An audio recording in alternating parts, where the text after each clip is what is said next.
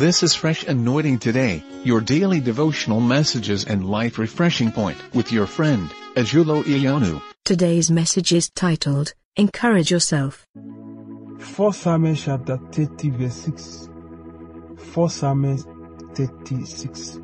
Now David was greatly distressed, for the people spoke of stoning him, because the soul of all the people was grieved, every man for his sons and his daughters. But David strengthened himself in the Lord his God. He strengthened himself in the Lord his God.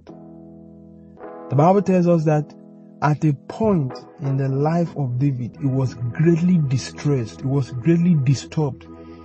He was greatly, you know, embattled with emotional, you know, uh, uh, confrontations. There was a time in his life that he was absolutely confused. He doesn't know what to do.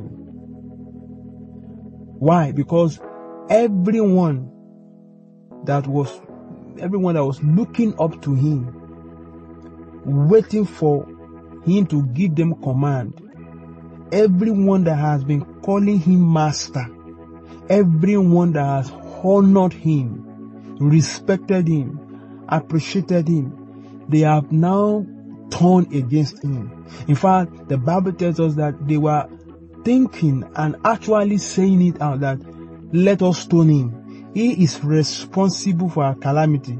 We followed you to a battle. Coming back home, we met absolutely nothing. Our wives, our children have been taken away because we supported you in battle. Look at what has happened to us. If only we had stayed with our family, this evil, this calamity would not have befallen us. They put the blame on the leader. They put the whole thing on him and he was confused. Why? Because he himself has lost everything and everyone around him is now thinking of stoning him, you know, saying that he is not a responsible person. I don't know where you find yourself in this story, but I want to tell you about David. The Bible tells us that he strengthened himself in the Lord his God. At this point in time, there was not a singular person out of those about 600 soldiers that could comfort, strengthen, or minister to David. He had nobody to preach to him. He had nobody to encourage him. But the Bible tells us that the only thing that was left with David was for it was himself to comfort himself, to strengthen himself, to encourage himself, to stir up himself in the Lord is God. I want to tell you, maybe you are able to find yourself in a, you know, you know, in a situation closer to David's situation. All you need to do is to strengthen yourself in, in your God, Almighty God. David knew he had a God. He said his Lord is strengthening himself in the Lord is God. That is the beauty of this story. If David had not had a God, there, he, he would have been left with nothing. But because he had a God, he remembered God. He knew he had a God. He knew he had a, he had a defender. Somebody who, some, someone who had been defending him before, who has taught his hands how to fight battles and his legs how to run in a race.